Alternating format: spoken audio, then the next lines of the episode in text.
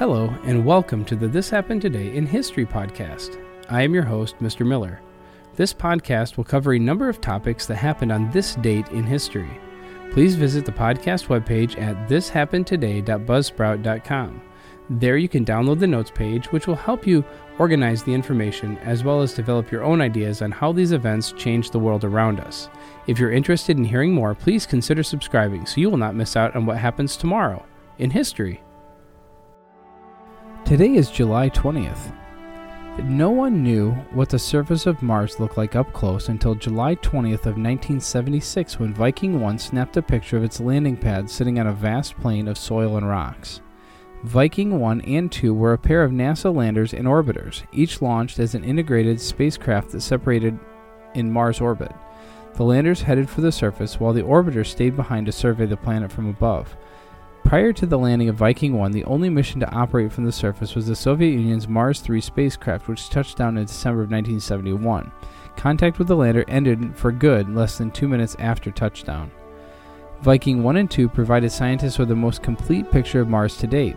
The orbiters had high resolution cameras that created global surface maps of the planet, revealing that Mars was generally divided into two distinct regions northern, low elevation plains, and southern, cratered highlands. The orbiters captured stunning close up views of volcanoes, dust storms, and canyons. The landers, meanwhile, meandered or measured temperatures at their landing sites, which range from roughly 100, negative 120 to negative 20 degrees Celsius roughly negative 190 to negative 10 degrees Fahrenheit. They found that Mars's reddish soil was composed of iron rich clay. They also conducted a chemical analysis of the soil to search for the presence of life. The results were ambiguous, and the question of life on Mars remains unanswered to this day. Viking 1 launched on August 20th of 1975 and it arrived in Mars orbit on June 19th, 1976 and the lander touched down on July 20th. Viking 2 launched less than a month after Viking 1 on September 9, 1975. The spacecraft arrived in orbit on August 7th of 1976 and the lander touched down on September 3rd. The Viking missions cost $1.06 billion, which when adjusted for inflation is roughly 7 billion in 2020 dollars. Viking remains NASA's most expensive robotic planetary science mission of all time. More than half of Viking costs, 610 million, went to the lander development, while the orbiters accounted for 217 million. Mission operators through 1982 cost 104 million dollars. Both missions lasted far beyond their planned 90-day lifetimes. The Viking 2 orbiter mission ended July 25, 1978, while Viking 1 orbiter lasted until August 7th of 1980. Viking 2 lander operated until April 11, 1980, and the Viking 1 lander lasted two more years, ending on November 11, 1982. The landers contained life detection experiments designed to search for biological activity on the Martian soil. Each lander placed a scoop of Martian soil into a chamber and added some water containing nutrients and radioactive carbon. In theory, any microorganisms in the soil should metabolize, and in other words, consume, the nutrients and emit the radioactive carbon as a gas that could be detected by the lander. That's essentially what happened. The landers also performed a control version of the experiment where the soil samples were heated to sterilize any microorganisms before the nutrient solution was added. In those experiments, the landers did not detect the radioactive carbon as would be expected. Many scientists felt the results were too good to be true considering all of the data from the mission pointed to the surface being devoid of life. Perchlorate, a non living compound that is harmful to humans in high doses, was found on Martian soil by later missions to Mars and could have metabolized the nutrients in the Viking experiments. Further studies have questioned whether perchlorate alone can sufficiently explain the results. Both landers targeted flat, level regions of Mars in order to increase the chances of success. Viking 1 landed in a area called the Golden Plain, located in Mars' northern equatorial region, and Viking 2 landed in a area called Nowhere Land Plain, a large impact basin north of the equator. China's Zhurong rover also landed in that same area in 2021. Planetary Society co founder Carl Sagan helped design and manage the Viking missions. He also contributed to the selection of the landing sites. A Viking 1 panorama of the Martian landscape at dusk is attributed to one of Sagan's image requests. The high dollar Viking program, along with the dual Voyager probes that launched in 1977, came at a cost, stifling the development of future planetary exploration missions. Policymakers used a perceived lack of public interest in planetary exploration as an excuse to stash, slash budgets.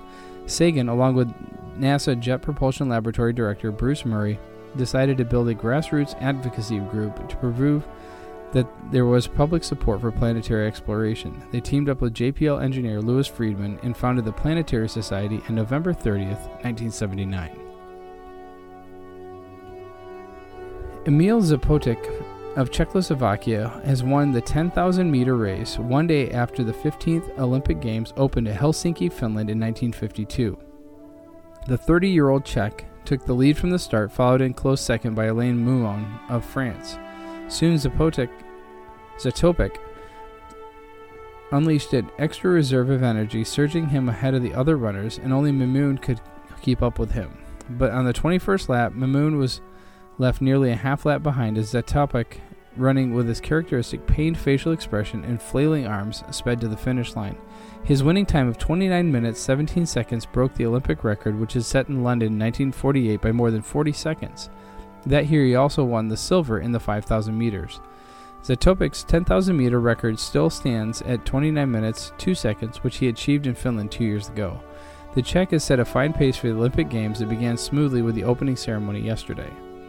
The famous Finnish runner Paavo Nurmi, known as the Flying Finn and now 55, carried the torch in the Olympic Stadium at Helsinki to enthusiastic applause by the 70,000 spectators. Then 67 nations teams paraded their flags. They included several new countries, among them at least the USSR attending the Olympics for the first time. Their athletes have been housed in separate accommodation from the rest of the hot world prompting fears that politics may sully an event that is meant to unite the world in a show of peace. Three days ago, nationalist China announced it was withdrawing from the Games because the International Olympic Committee had decided to allow both communist and national Chinese sportsmen and the women to compete. Earlier, the IOC had voted to accept all Chinese athletes on the grounds that the Olympics should be open to all people from all over the world. Emil Zapotek was named the Czech locomotive and continued to dominate Helsinki. Within eight days, he had won three golds for the 10,000 meters, the 5,000 meters, and the marathon, a feat never achieved before or since in history of the Olympic track and field. What was more remarkable was that he had never run a marathon before Helsinki and took it in an Olympic record time of 2 hours, 23 minutes, and 3.2 seconds. The crowd of nearly 70,000 shouted Zatopek, Zatopek when he won and was carried off by the Jamaican relay team to his wife Dana, also an athlete who had won gold for the javelin throw a few days before. Four years later in Melbourne, he ran the marathon just six weeks after a hernia operation and finished sixth beside, behind France's Elaine Mimoun, who finally got the gold he had been longing for. 1952 saw the USSR enter the Olympic Games for the first time. The Soviet women gymnasts won the team competition, setting a trend for the next 40 years. And finally, in July of 1969, it's a little over eight years since the flights of Gagarin and Shepard, followed quickly by President Kennedy's challenge to put a man on the moon before the decade is out. It is only seven months since NASA's made a bold decision to send Apollo 8 all the way to the moon on the first manned flight of the massive Saturn V rocket. Now, on the morning of July 16th, Apollo 11 astronauts Neil Armstrong, Buzz Aldrin, and Michael Collins sit atop another Saturn V at Launch Complex 39A at the Kennedy Space Center. The three stage, 363 foot tall rocket will use 7.5 million pounds of thrust to propel them into space and into history. At 9:32 a.m. Eastern Standard Time, the engines fire and Apollo 11 clears the tower. About 12 minutes later, the crew is in Earth orbit.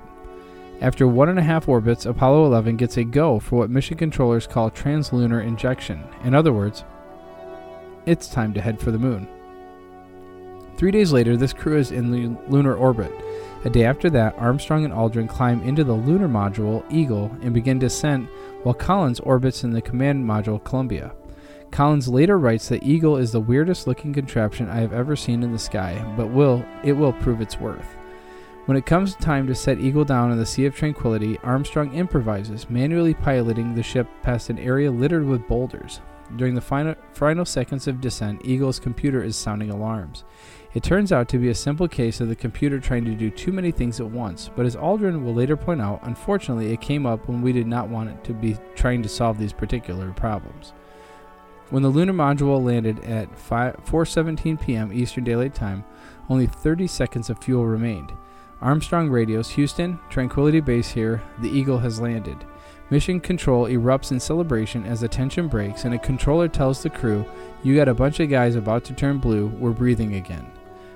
Armstrong will later confirm the landing was his biggest concern, saying the unknowns were rampant and there were just about a thousand things to worry about. At 10:56 p.m. Eastern Daylight Time, Armstrong is ready to plant the first human foot on another world. With more than half a billion people watching on television, he climbs down the ladder and proclaims, That's one small step for man, one giant leap for mankind. Aldrin joins him shortly in a simple but powerful description of the lunar surface magnificent desolation. They explore the surface for two and a half hours, collecting samples and taking photographs. They leave behind an American flag, a patch honoring the fallen Apollo 1 crew, and a plaque on one of the Eagle's legs. It reads Here, men from planet Earth first set foot upon the moon, July 1969 AD. We came in peace for all mankind.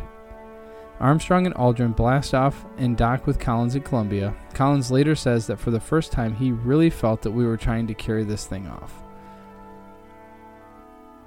The crew splashed down off Hawaii on July 24th. Kennedy's challenge had been met. Men from Earth have walked on the moon and safely returned home. In an interview years later, Armstrong praised the hundreds of thousands of people behind the project.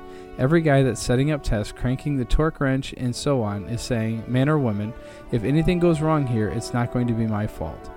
In a post flight press conference, Armstrong called the flight the beginning of a new age, while Collins talks about future journeys to Mars. Over the next three and a half years, 10 astronauts will follow their footsteps.